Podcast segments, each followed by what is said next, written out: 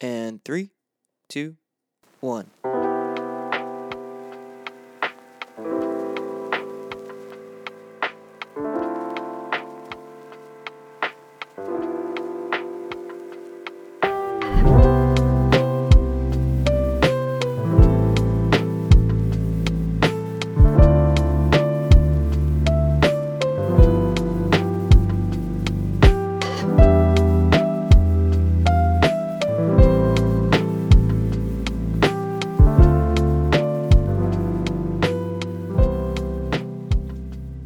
The day. World War II Navy diver Mel Fisher had just returned from World War II to his family in California. He's recently married and absolutely loves what he does. He opens up a diver shop in California and he begins to do what he loves. He eventually starts helping people become licensed divers, reaching 6,500 divers in a short period of time, which is an incredible feat. He was on a national TV show talking about diving and heavily promotes and pushes the sport of recreational diving in the US. After some time, though, he hears about this shipwreck, this unfound, this undiscovered treasure ship that had eluded people for over 300 years. Now, he'd done a couple shipwreck uh, tours in California, and they were fun and all, um, but nothing like this. He heard about this convoy of 20 Spanish galleons that were set out from Havana, Cuba. And the day of their departure, a massive hurricane sweeps the fleet. Eight of these ships are struck and sunk, with only five survivors between the eight of them. This ship would be infamous as the largest treasure ship ever to go down and to avoid detection. Now, Mel Fisher hears this gets excited, and does the unthinkable. He picks up his young family and few kids and moves to Florida. He grabs several friends, some of his diving buddies, and his family, and creates this adventure. Today's the day, he would say. We're going to find the ship, the Senora de Atocha, the largest treasure ship to ever sink in the Caribbean. So he starts looking, and for a little while, they're looking, they're looking. And if you've ever been on the coast of Florida, there's a lot of sand. There's a lot of salt. There's a lot of nothing for miles and miles. And after a while, he finds a few things. He finds a coin here, finds a ring here, finds a few other things, but nothing like what he was hoping for. After two years, he thinks there's something wrong here. We're missing something. He hires a private investigator to look up some of the records and he hears back a little bit later and he gets the worst news. They're in the wrong spot. They've just spent the last two years driving, boating, feeding, and supporting this massive treasure hunting crew and nothing to show for it because they're in the wrong spot. But that's okay. Today's the day. We're going to find it. And so they move to the location that they believe that they're supposed to be in. And after a while, he finds something Today's the day. It's the three year mark. And they find a 14 foot anchor. Two days later, a gold chain. And a few days later, two gold bars. Excitement. They have found something. They're on the right track. The only problem is that the government finds out. Now, he has his licenses, he has his permissions to be looking for treasures in the water because of course there's billions of dollars of treasure along the coast of Florida and hundreds of treasure seekers that are licensed by the state. But as soon as he finds something, the government comes to his door and gives him a few call them stipulations. Um, he now has to have agents, government agents, on his ships to make sure that they don't dip into the pot. Okay. Oh, you have to put insurance on each of these agents for being on your ships. Oh, okay. Oh, by the way, you have to pay their salary while they're on your ship. Oh, okay. Oh, by the way, they don't work the hours that you work. They're only going to work five hours a day, and they may be very inconvenient times. Okay. Oh, you have to pay for the lodging when they're not on your boats, by the way. Okay. Oh, and lastly, your ships are not up to code. So we need you to refit all these ships so that they're absolutely safe and up to code.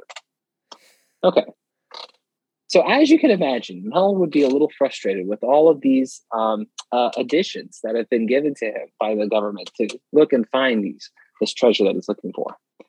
While this is going on, the press is not kind to him. Uh, whether they're funded by competitors or other individuals, uh, they are making him out to be Al Capone, uh, a, a gangster who is out for malicious gain and nothing more. Uh, some of his competitors slander him. The quote experts are calling him a fraud and saying that the anchor, the gold chain, and the bars are all planted. They're fakes. He's a charlatan. So Mel just keeps looking. Today's the day. We're going to find it. Um, after all of this, you can imagine this is quite expensive. He still hasn't found it yet, and he has to sell his home. So, what does he do? He moves his family into the Houseboat Museum. It is the only source of income that they have right now, and it's also the only thing that they have. Uh, over time, all but one of the original team quits him as they're searching for the Natosha de Shirosha. Five years. It has been five long years that he is searching and combing the waters. He finds three silver bars. Yay, we're on the right track again.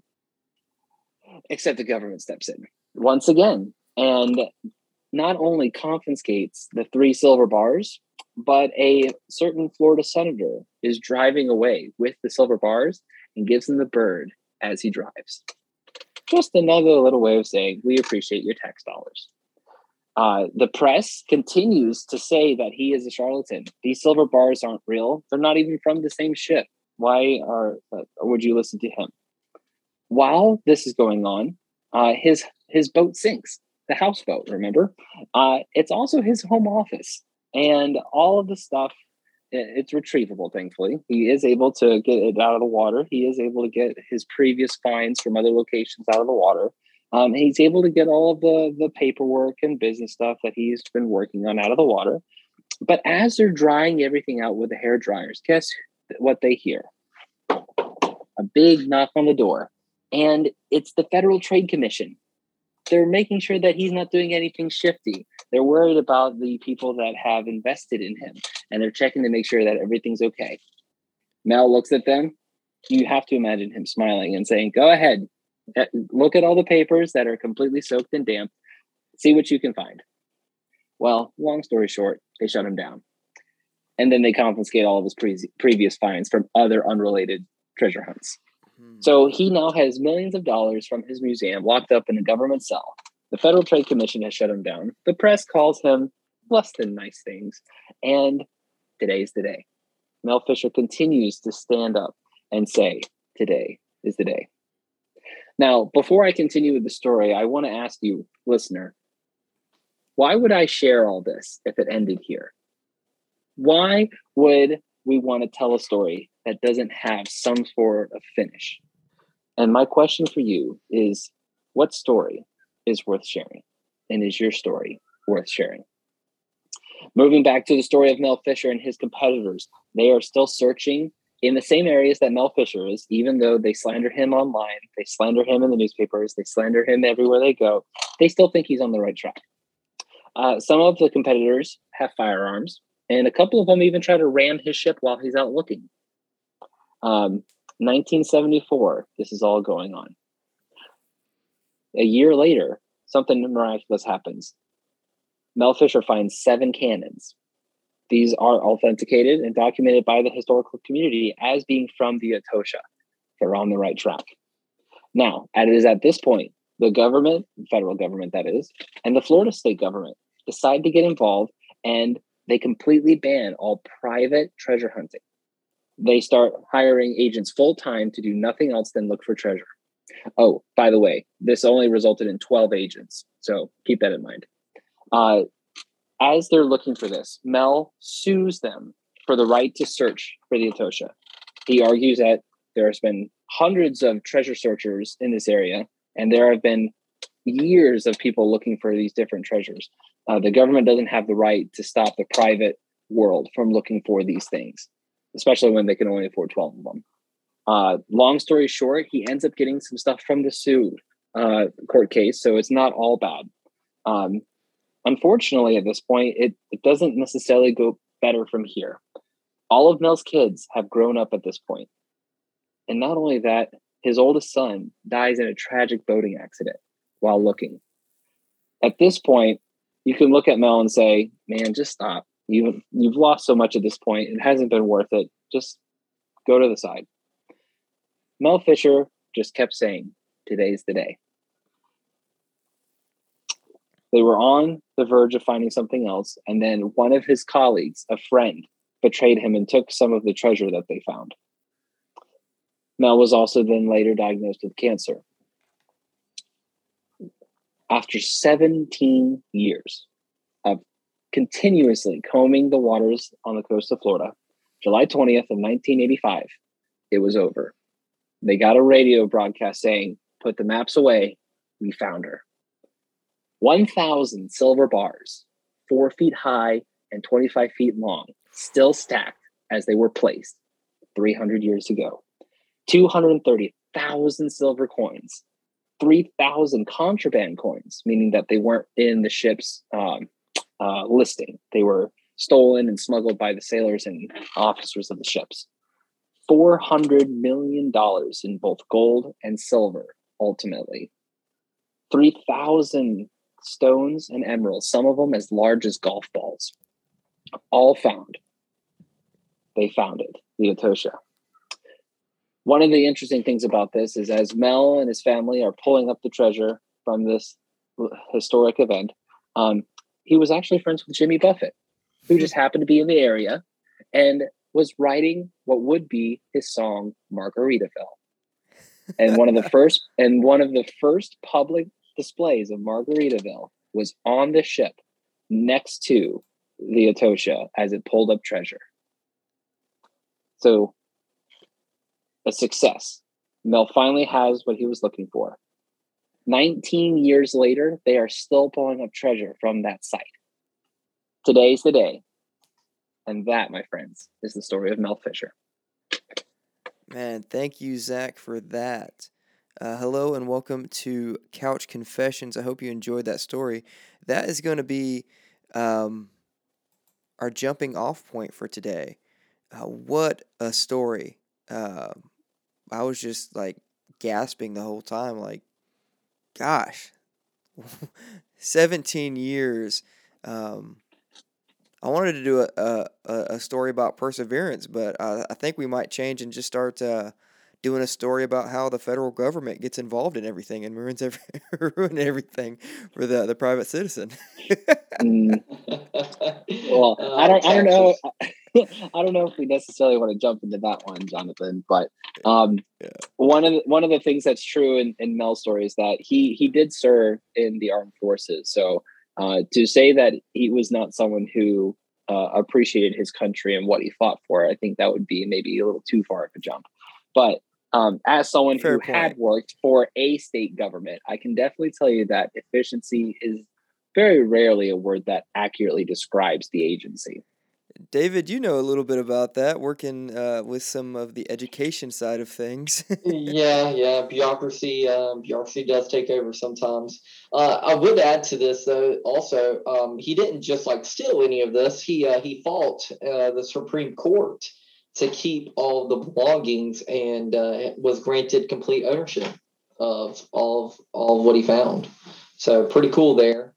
Um, he fought in 110 court battles. Oh wow, gosh, yeah. Uh, I can't. I mean, just as as as slow as the courts are today, I, couldn't imagine a hundred. How hundred and what? How many? How many? 110 cases overall. Dang, yeah. Well, um, so so a couple things really stand out um, to me in that story, and I know there's there's a few that that we can spend a lot of time on, but uh, one of the things that early on hit me was just his family, right? Um, man, like such perseverance from him, but then also to have that support of his family there. Uh, that takes a that takes a lot. Um, you got to really believe in something to just take and move your whole family and just change their whole way of life uh, for something like this. So that that was the first thing early on that really stuck out to me in, in that story was his family came along with him. Um, I don't know It how much of a choice they had, but It seems as though they uh, they really loved uh, hunting for treasure as a family. Mhm. Yeah, it, it became a family affair. It became a family event. Uh, all of the kids did grow up looking for this ship. And as they married and had kids of their own, they didn't leave the area. They all started adding to the the search. So uh, it definitely was a, a joined purpose, uh, a singular cause, a focus for the family. Um, and I don't know if you wanted to jump into this, David or Jonathan, but I also think, you know, let me do like a, a hard left turn as far as how this applies to us as Christians. We all have a singular focus to go and make disciples. And Mm. there there's, you know, how it changes and it changes generationally.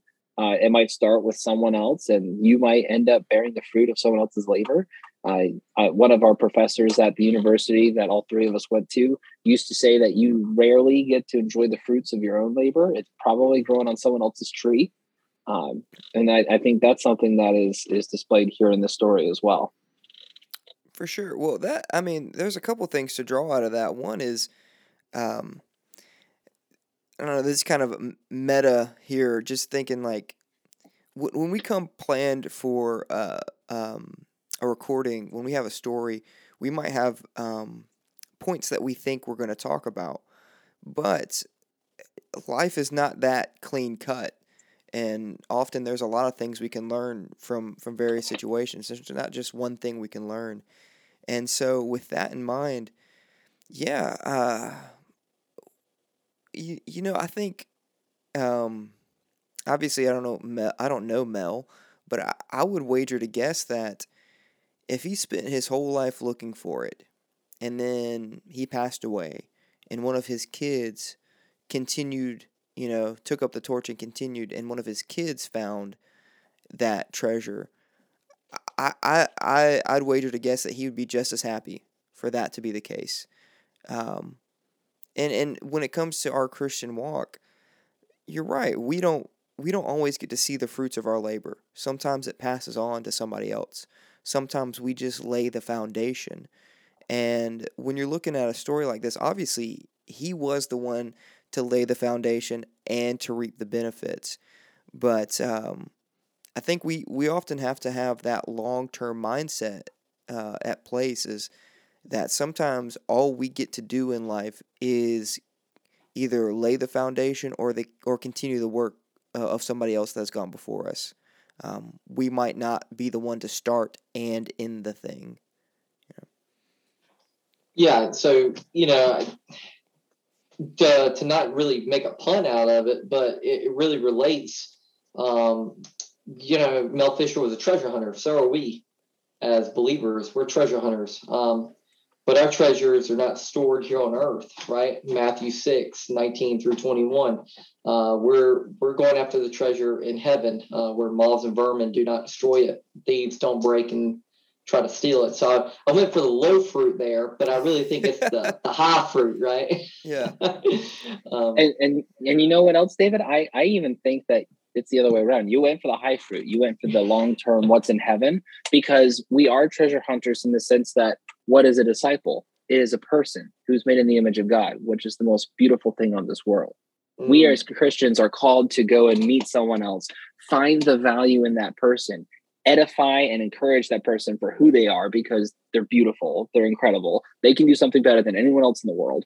And God has declared that they are invited into the family, into the the heir of Christ, should they choose. yeah, yeah, they're they're invited into that kingdom, right? So, um, Yeah, I think that, that's that's a, that's a great point.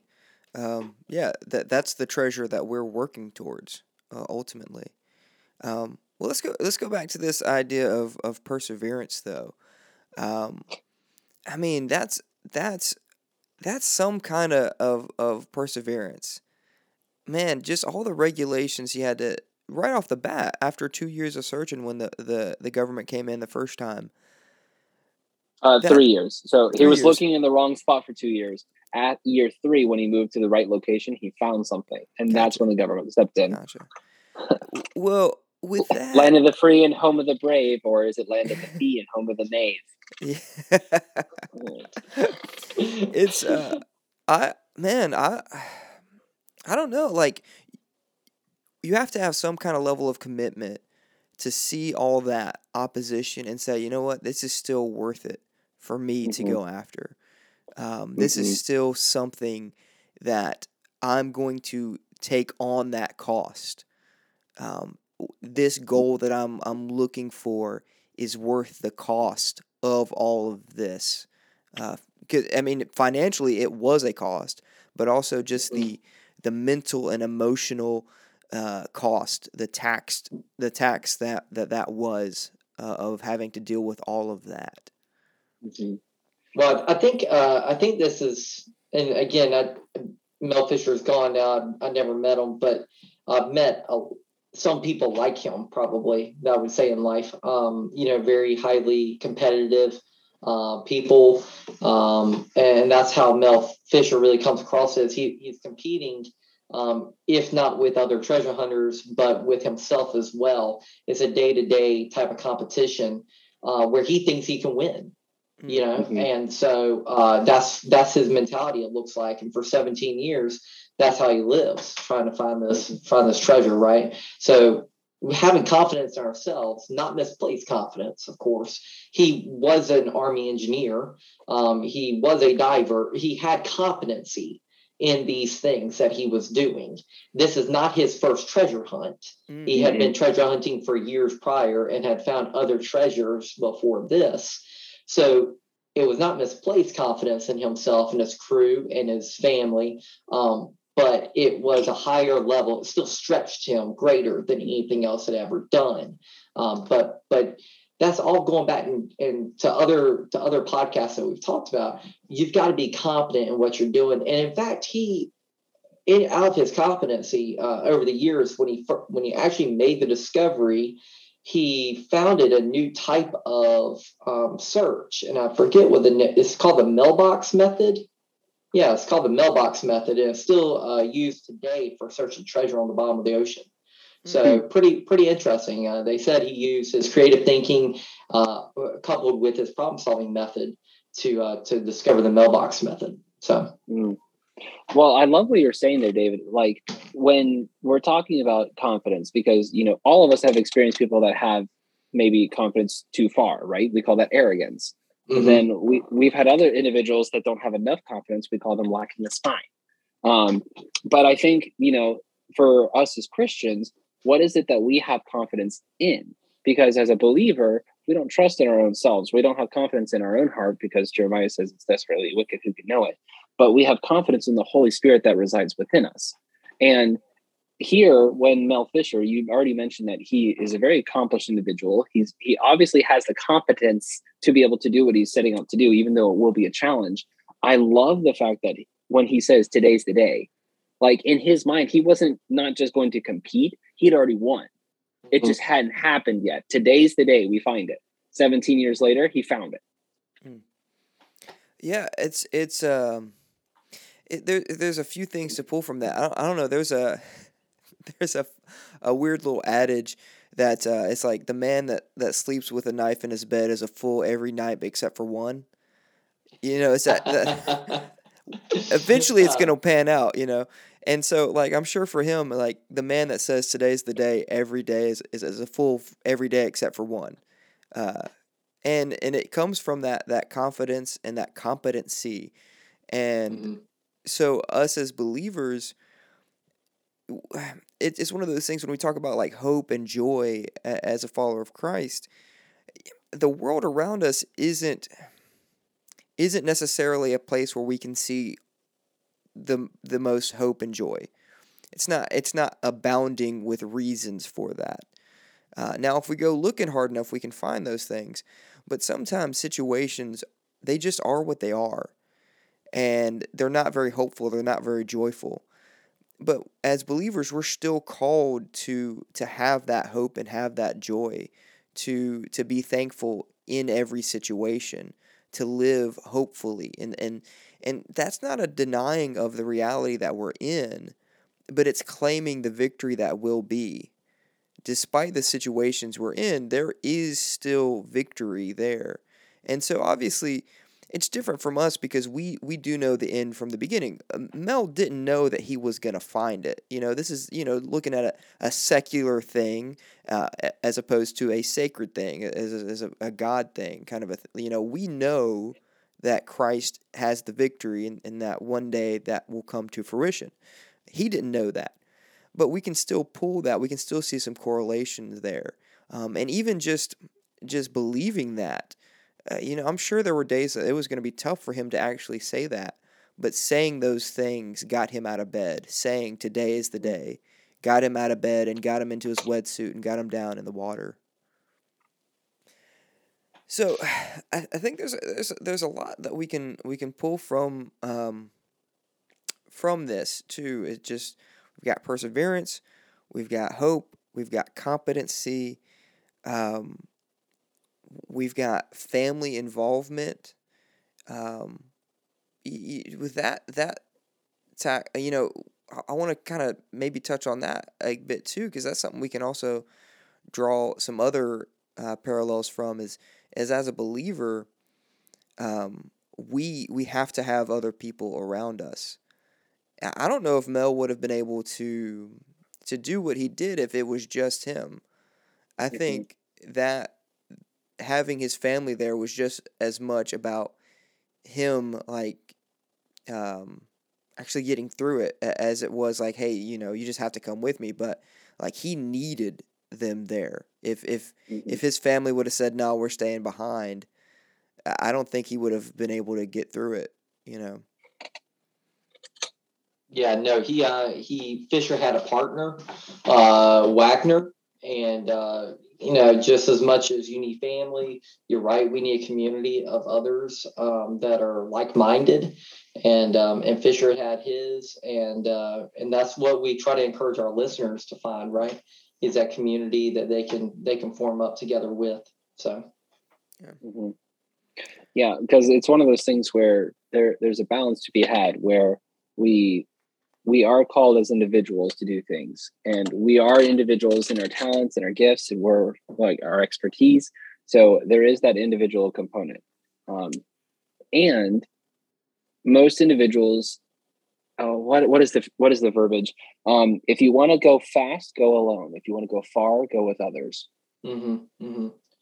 and i think it's uh, really important because I don't, I don't know if we've actually said it here on the podcast um, before, and it just came to my mind as you were saying, we, we all have our individual uh, talents and, and skills um, and gifts. Uh, but those talents and gifts uh, don't really show if we're not with others. We don't mm-hmm. have an opportunity to use them unless we're in a community to use them.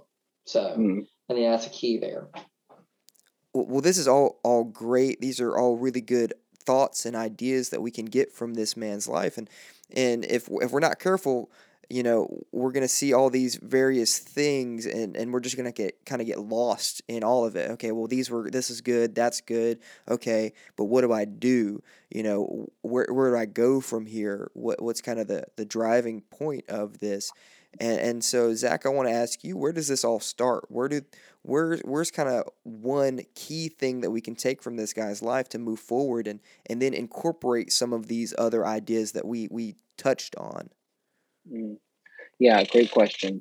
So I, I think um, Mel's perseverance is probably most clear um, in this story, but you can't have perseverance if you're not focused. Because mm. uh, if you don't have something that you're looking at, then why would you keep persevering? You have to have that North Star to keep your chart uh, on old seafaring maps. You had to have your North Star to stay on target. Um, and for us believers, uh, Christ, He's the one that we're constantly focused to. Like if we're not in alignment with Christ, we're we're off key. Um, so I think that hyper level of focus is something that we can really get into our own lives and realize, okay, what can we do to to move ourselves forward because one of the things I forgot to mention in the story was as Mel was focused on finding this uh, the Setosha, he found a couple other ships that were part of the same convoy and the the findings there helped continue the search for the Atocha, which they eventually found. So the the principle there is that if you're incredibly focused on what you're trying to do, then other things will come into place. But if you get distracted by every little thing that comes your way, you're less likely to be effective in staying on target and getting the thing that you're reaching out for which again ask yourself what that is but for us we would say that part of the that focus is to make disciples. Right. And and I'm sure you know that's that's saying no to a lot of good things too because those those other things that he could have been distracted by they weren't bad in and of themselves but they were taking him off of his one clear focus. And and that's true for us as believers too. There's a lot of good things that we can spend our time doing. There's a lot of great things we can spend our time with, but if we're not focused on the one good thing, uh, then then we're never going to accomplish it. It doesn't matter how much perseverance we have. Uh, if we're getting distracted by all these other good things, uh, if it's not the one thing, right? Mm-hmm. Yeah. And uh, and it, for those of our listeners that like flowcharts, I kind of graphed this out for us. Uh, focus leads to having community and goals within that community that then lead to failure, which foster perseverance. Can't have perseverance without some failure along the way. So uh, it's just uh, something interesting to keep in mind. Uh, Mel Fisher is a treasure hunter, and we are too. So. David, that's great. Uh, send that send that flow chart my way. I'll, I'll post it on our, our Facebook page. Uh, nice. Which, by the way, you should go check out. Uh, after some hard work, uh, Thomas and I finally, well, it's really Thomas. I just beat my head up against the wall. But Thomas got our blog up and running. It's a little bit bare bones because he had to take it from the other site that it was on. Uh, but we've got a blog up now to supplement our larger Borderline Heretics uh, podcast if you wanted to go deeper with any of the topics we talk about and that's just the beginning i'm sure we're gonna we're gonna add a lot more uh, David, you whipped up that flow chart while we were talking. Um, yes. So, uh, so I mean, it's nothing in detail, man. It's nothing in detail. Don't worry. but but what could you do if you weren't also recording an episode? uh, who knows? Who knows? Draw a pit, probably draw a picture next to it. yeah.